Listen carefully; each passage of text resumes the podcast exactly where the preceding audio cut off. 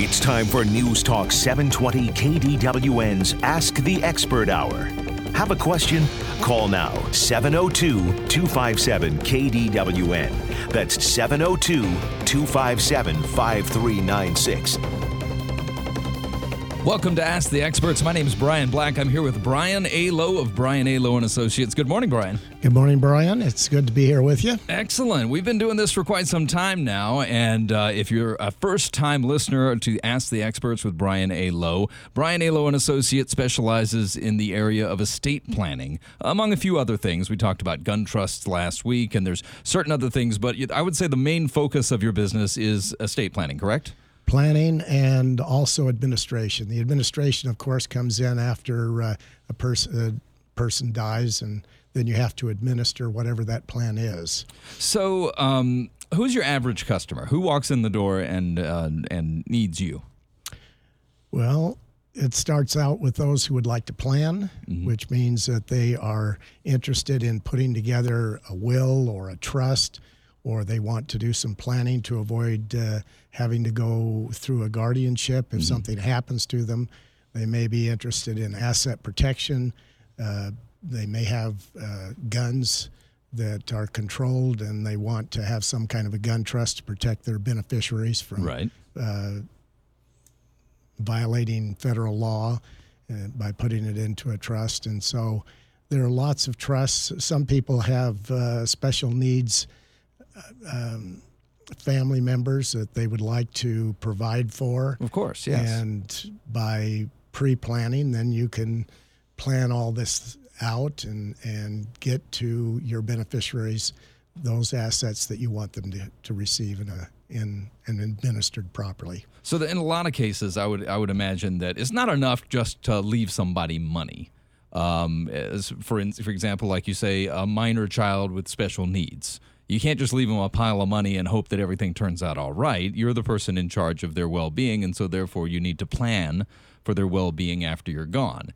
And that's and that's where you come in. That is correct. So, um, anybody that wants to plan, everybody should do this. I, I, you've said it on this show before, and I, am guilty of this as well. You know, I'm getting older every year, just like everybody else. And when I was young, when I was 25, it would not have even occurred to me in my wildest dream to do a living will or to do a will of any sort or a trust or an estate. In fact, I don't think I'd even heard of a trust when I was 25 years old.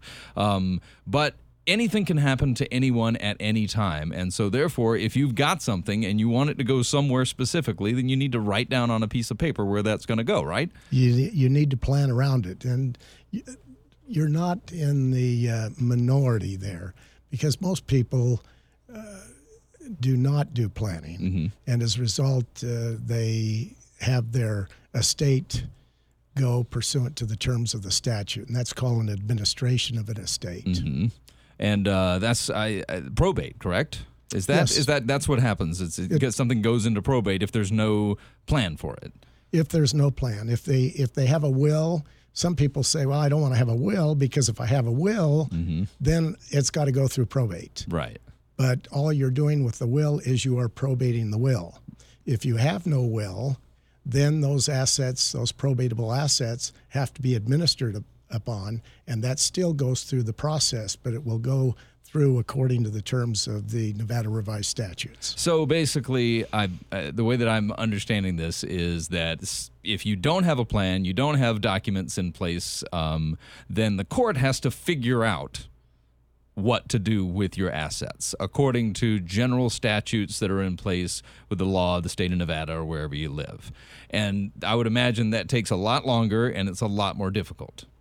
Well, the process is basically the same.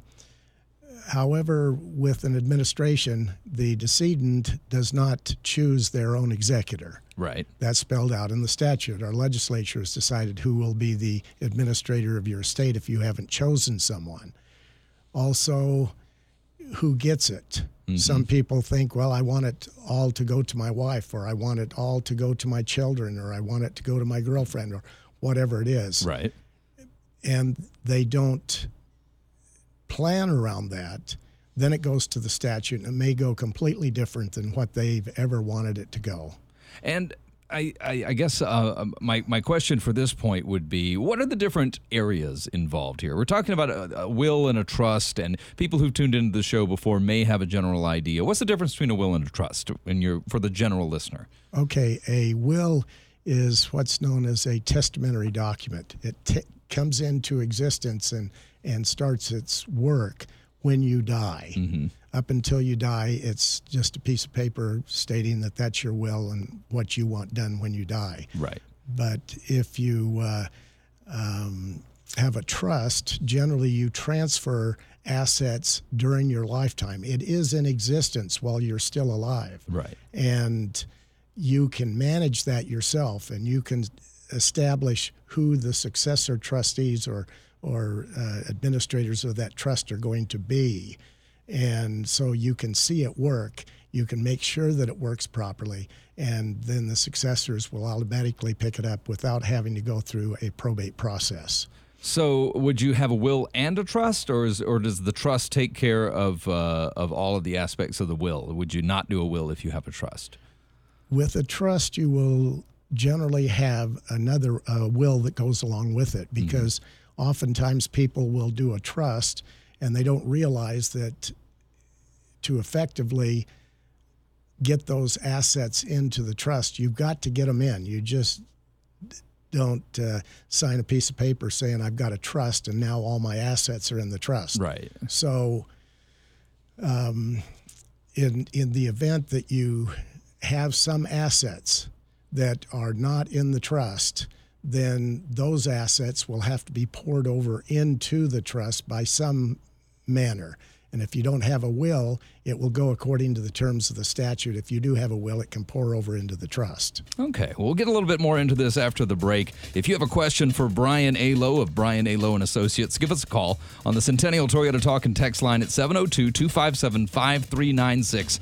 We'll be right back. Now back to Ask the Experts on News Talk 720, KDWN. Welcome back. If you have a question for Brian A. Lowe of Brian A. Lowe and Associates, give us a call on the Centennial Toyota Talk and Text line at 702-257-5396. We're speaking today on the subject of estate planning, and we were talking about wills and trust right before we went into the break. How effective is a will? Uh, wills are very effective. Uh, if a person um, knows what they're doing. Mm-hmm. They know what assets they that they own. They know who their heirs are going to be and how they want to th- those assets distributed among their heirs. Then, and they have the capacity, and there's no fraud or duress or undue influence. Mm-hmm. The will will generally stand and will be distributed pursuant to the terms of the will. But oftentimes, some of those things become questionable and so, even with a will, there are will contests, and people will come in and they think that uh, mom was really influenced by one of the children, and that's why she got a little more in the will, and so they contest it. And so we have will contests uh, all the time and try to determine the true intent of the of the decedent. So uh, you know, I, I, suppose you know there's a lot of uh, a lot of stories about people contesting wills. Everyone's heard the stories in the news. I guess you'd say you know you're always hearing about some some multimillionaire who you know drew up a last minute will and his children are contesting it. How often does it really happen? Do, do people really contest wills that often? Whether it goes to the court in a contest, um, that does not happen as often as people are really contesting wills. Sometimes, mm-hmm. uh, uh, rather to avoid a contest, they will in fact try to settle it. Okay. I, I had a case one time, and it was uh, uh the fellow did not have a will, mm-hmm. and his brother was the next of kin, and he lived down in Arizona, and he came up and he wanted to i mean he looked everywhere for a will couldn't find it. Mm-hmm. so he came in and we started an administration. And then we heard from a uh, large university in the midwest and they said well he had a will and and now uh, we want our share of that will pursuant to the terms of the will. But they couldn't find the will. Well yeah. And if you can't find the the original will then there's a presumption that it was probably destroyed. So it goes through a will contest, and so we went to the to the district court here in Nevada, and and uh, the brother won because they they couldn't prove up the the lost will, and so they appealed it to the Nevada Supreme Court, and Oh, wow. the Supreme Court upheld the the district court, and and then the university decided, well, let's take it to federal court. Wow. Well, they brought some action in the federal court, and finally, uh, uh, my client said, "Let's just get this thing settled." And so we settled it for a half million dollars or so to to just get rid of the university. So Wow. And there was no will at all. we could not find a will. There Oh, was gosh. there was a copy of the will. The university had a copy of the will, Mm, okay. but a copy is not a probatable document. Right. And you generally have to prove up the real uh, the the real thing. That's amazing. We've got a, a call on line one from Jay. He has a question for Mr. Lowe. Are you there, Jay? Yes, I am. What would you like to ask? Well, I have a question um, uh, pursuant to the uh, the wills and and putting things together about um, beneficiaries on, say, retirement accounts, uh, life insurance, and uh, such as that. Does that roll into um, the will, or is that exempt from probate? Well, it's it's a function of whether the uh, individual names someone to be the beneficiary of their their life insurance or or their uh, IRA or 401k, whatever. If you've named a beneficiary, then it goes to the beneficiary and is not a probatable asset. However, when you put down a beneficiary and that beneficiary passes away before you do, then uh, since no uh, contingent beneficiary is listed, then it becomes a probatable asset. And sometimes we I have to take that through the probate process. So it's good to have a contingent beneficiary down. Okay, so that, that as long as you have beneficiaries um, named on uh, those types of assets, as far as uh, retirement accounts, um, uh, life insurance policies, that does not uh, create a problem for a probate court. That is correct. Now, also, I have one more question. I Sure, had a Jay. father that passed away that um, did have a will, and I have a copy of it. Um, it was in probate. Um, I just kind of neglected that from Florida. Um, uh, I, I don't even know what's in there. I just kind of walked away from it because it was a stressful time, and that was years ago. But I know that there's assets uh, from NV Energy as well as um, um, uh, the gas company here in Nevada, as well as uh, whatever assets he had. Now, was he a resident of the state of Florida or the state of Nevada?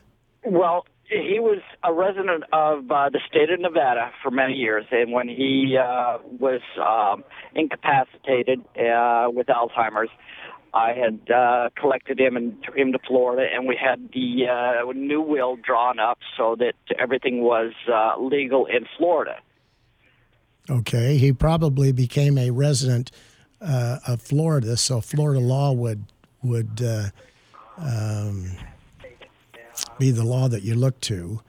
And was the will probated after your father died, or was it still uh, Uh, not apparently probated? so. I do remember having a call from uh, uh, a probate officer and saying that there was a probate number which uh, was lost, but I had never followed up on it. I don't know if there's uh, uh, a way to find out about that. Well, there probably is, and it's probably getting into some specifics.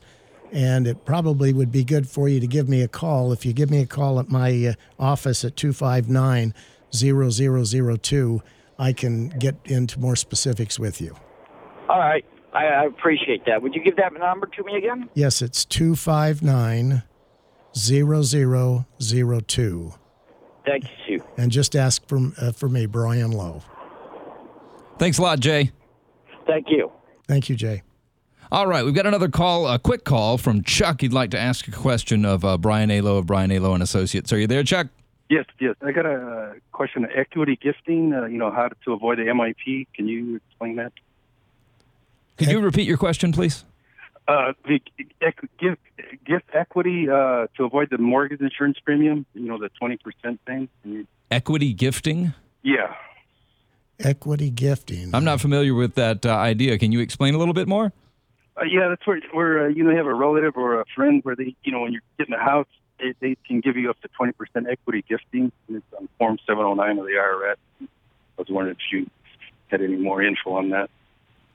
To, to avoid the to avoid the mortgage insurance premium. And this is more of in the Oh. area of real estate law, correct? I I guess. Uh, now you're all right, now we're we're speaking on the subject of wills and trusts today, um, and I, I think that might be a little bit outside the area of our show today. Um, are you talking about leaving somebody, somebody something in your will, or are you just talking about uh, doing a real estate no, transaction? I, no, I thought well, I just I just thought it was in the same area there. I well, I apologize. Uh, right. unfortunately, that's outside of our area of expertise today. But thank you. Mhm. All right, so we were talking about wills and trusts, and we were talking about uh, the the the possibility, the possibilities, I guess you would say, that would occur when you do not have a will. Uh, and I, I think that's uh, that's basically what we're trying to say is you need to plan or something's going to happen. What's what happens when you don't have a will? When you don't have a will, you do the same as if you have a will. You generally come to the court or through an attorney most of the time, and you start an administration. And there's a petition that goes into the court, the probate court. Uh, if you don't have a will, then there's a question as to who's going to be that administrator, and sometimes there gets to be a little feud between siblings or and some rivalries or whatever. And so the court just will have to determine who that administrator is going to be. Also, with the uh, HIPAA laws, it's very difficult to find out what the decedent had in the way of assets. And so the only way you can really get that information is to be named by the court to uh, be the administrator and get letters of administration. So uh, oftentimes we will start an administration um, just to uh, get and have them appointed special administrators so they can ferret out a little bit about the assets of the decedent. Now, who who comes to you in these cir- circumstances? Is it the is it usually the person who's left out of the will, or the person who is in charge of the will? Do you think? Well, if they have a will, it's the person that's that's in the will. Mm-hmm. And if we have a copy of the will or they bring in the will, the will will generally spell out this is who I want to be the personal representative. Okay. Well, we'll talk about a little bit more about this when we come back from the break. If you've got a question for Brian A. Lowe of Brian A. Lowe and Associates, give us a call at 702-257-5396 and we'll be right back. Now back to Ask the Experts on News Talk 720 KDWN. We're speaking to Brian A. Lowe of Brian A. Lowe and Associates today. We're talking on the subject of uh, wills, trust, estate planning. So I've got a question for you. So I'm just an average guy, right?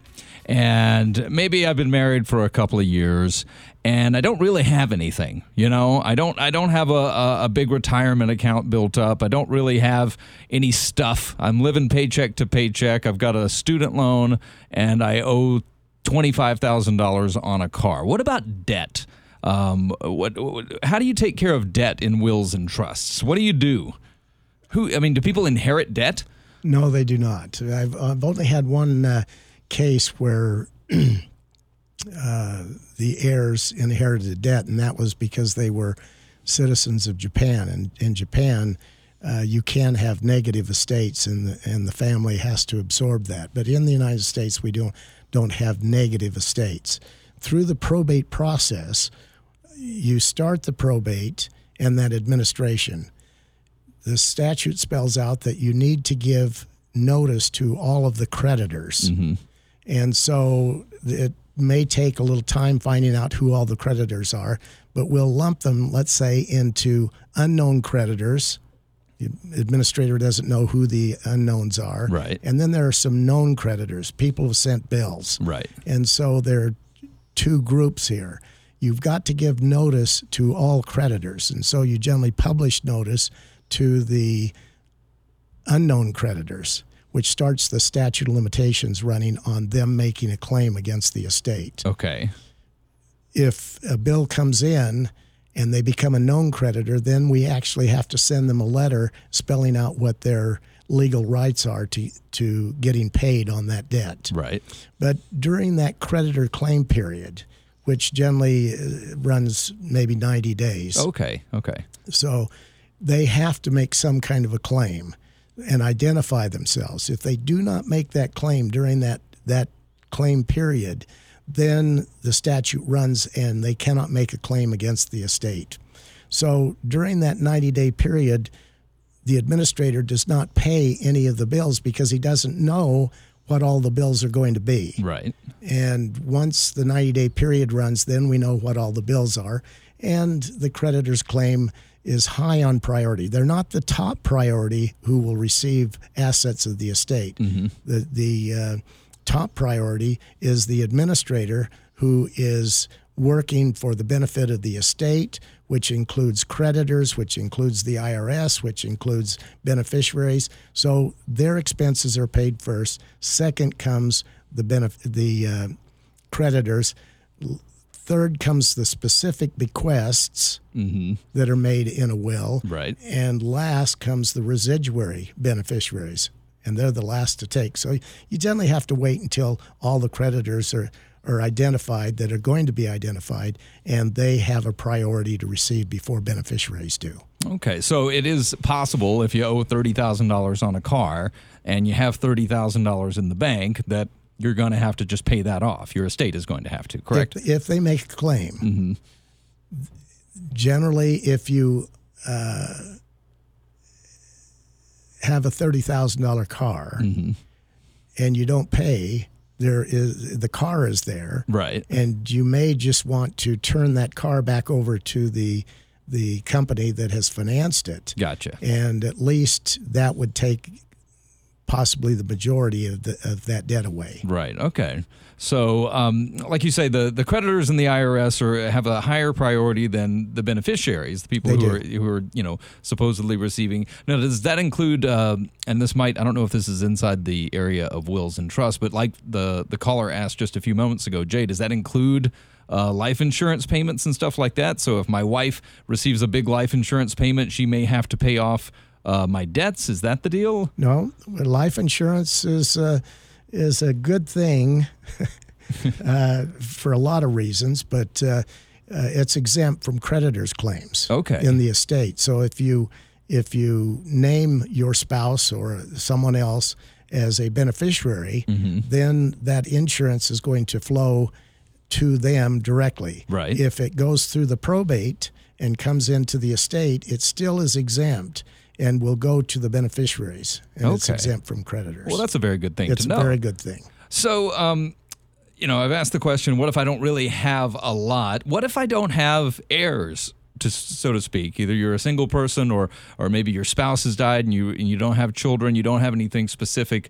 Um, uh, what do you do? Do you do you need to do a will, or do you just uh, what what's has that happened before, where somebody has either gotten to such an age that they've outlived all their relatives, or that they don't speak to their relatives? What do, what do people do? If they don't have any of traditional heirs, you know, If- children, if, grandchildren. If there's no one out there, we'll just assume there's no one out there. Mm-hmm. Then, according to the statute, if you don't have a will or a trust or and are going to give it to someone, then it will escheat to the state, okay.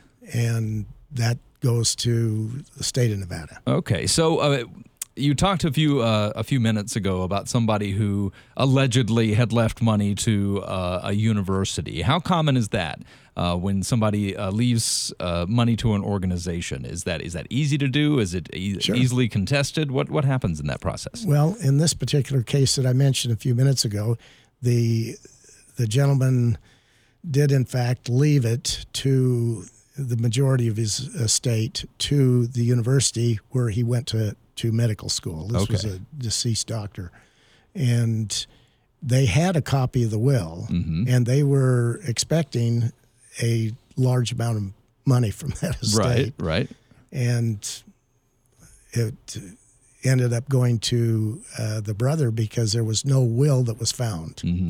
So when you say when there's no will that's found, I'm assuming you don't mean found on the kitchen table. What, what do you do with your will once you're done with it? I mean, what where does it go? Where where do people look for a will? You want to keep it in a safe place. I generally recommend that they either keep it in, with their lawyer mm-hmm. or that they keep it where they would normally keep their important documents because that's where people will head to find the will. Sometimes they will put them into the safe deposit box. Mm-hmm. Uh, the problem with having it in a safe deposit box without having a, let's say, a copy at home Right. is that we don't know where that will is, and so we have to go in and look around for the will. And if we find out that they have a safe deposit box, then we generally need to go to court, get a court order Right. to go down to that bank and open up the box. And if we have no key, then we have to have the box drilled out, and- Right. and take an inventory of what's in the box, looking for that will. And that takes a considerable amount of time and It effort. It does take time and effort. Yes. I mean, how long does it take to get a court order? Well, yeah, you have to petition. Generally, we can do it ex parte, which means that it doesn't take a a, um, a hearing, and but we have to go down, and talk to the judge, tell him what the situation is. Then we get the order. Then we have to arrange to go out to the bank and and get an officer of the bank to be with us at all times when we open up the bank and inventory it. We'll be right back in just a few moments. If you've got a question for Brian A. Lowe of Brian A. Lowe and Associates, give us a call on the Centennial Toyota Talk and Text line. Our number is 702-257-5396. We're talking about what happens when you don't have a will. We'll be right back. Now back to Ask the Experts on News Talk 720 KDWN. Welcome back. I'm Brian Black. We're talking to Brian A. Lowe of Brian A. Lowe and Associates. If you'd like to give us a call, ask a question, the number is 702 257 5396. We've been talking about stuff. We've been talking about money. We've been talking about property. We've been talking about what happens to those things when you don't have a will or a trust or something outlining what needs to happen after you're gone. But let's talk about people for a second here. We were talking off off the air, and I, I mentioned my children, and you brought up a very important point: um, the care and feeding of children. That's one of the things that you that you outline in your will, correctly? That is correct. If you die and the you have minor children and you their their your spouse has predeceased you or died in the same accident and now you have two children, three children whatever that are minors, they're going to have to go somewhere. Right. And so now we need to know who the guardian is going to be. And so in a will, what you can do is you can name who you want to be the guardian of your children. right. Now, there may be um, a group of siblings on one side that are just real varmints, you know. Right. I mean, they just you don't want them to be with with Right, them. right. And there's are the angels sitting on the other side Right. and now there's there could be a a war going on Sure. as to who's going to get the kids because the kids when you die if you've put 40 quarters of time uh, or 40, 40 quarters of taxes into the social security mm-hmm. then your children are going to re- receive a benefit your social security benefit until they reach their majority Right. and so someone, the guardian, is going to have control over those funds as they flow in. Right. And so you don't want it to go to the varmints, you Right. want it to go to the angels. But now who decides? And I if guess you had a will, you decided. So, and I guess the, the the the idea here is a lot of this stuff is if if you don't have a will, then everything goes down to the letter of the law. So the varmints might be actually closer to you in the letter of the law as to who should uh, inherit guardianship of your children than, say, for instance, the second cousin, cousin that you love like a brother. Um, is that what we're talking about here? Where you you you're having a voice in who gets to uh, gets to have control over once again the benefits of the children, and then of course guardianship over the children themselves. That is correct. And uh, we, we've talked about this before. When we're talking about having a voice in that discussion, is is are y- are your words final on that matter, or does it still come down to a court decision on whether how reasonable they are? The court will make the decision, Right. but they put a lot of. Uh, um, they take into account the parent's intent. Right. And if you've named in the your will who you want to be the guardian of your children, of your minor children, then they will generally name them unless there's something that comes up in the court that the judge just says, "Hey, look, I've got to look after these children. Right. I don't think that the decedent really understood that this person is a uh, convicted felon, uh, uh, pedophile, uh, whatever." Right, exactly. Somebody who shouldn't be in control of That's right. So, but I wouldn't say that. Uh, is it reasonable to say that this is this is uh, it's it's a great thing to have, but it's not going to override like parental rights, for instance. So you No. like if you're not going to be able to uh, award guardianship to a step parent, and when there is a, another parent present. That is correct. They, I mean, they have unless there's there's uh, like you say extenuating circumstances. Correct. Uh, we have a question for Mr. Lowe right now from Judy. Uh, are you there, Judy? Yes, I'm here. Um, my question is if I make a revocable family trust while living in one state, is that still in effect if I move to a different state? It generally is, Judy. It would be good, however, wherever you move to, or if you've moved from another state into Nevada, to have a Nevada attorney take a look at it. Now, if you want me to take a look of a at a um, a trust that you did in another state, then make an appointment, bring it in. I do not charge for for reviewing a trust from another state, and ninety percent of the time, the trust that is brought in from another state is valid in the state and will work. Are, what, are there some things that make it invalid? You said in the 10%?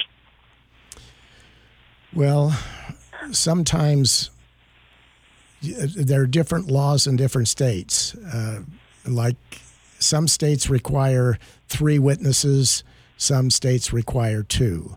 Some states require a notary, some states do not. So even Oh, okay. even in states that require something a little different, we can generally take care of that without doing a new trust or a new will, just by doing an amendment and or a codicil to your will.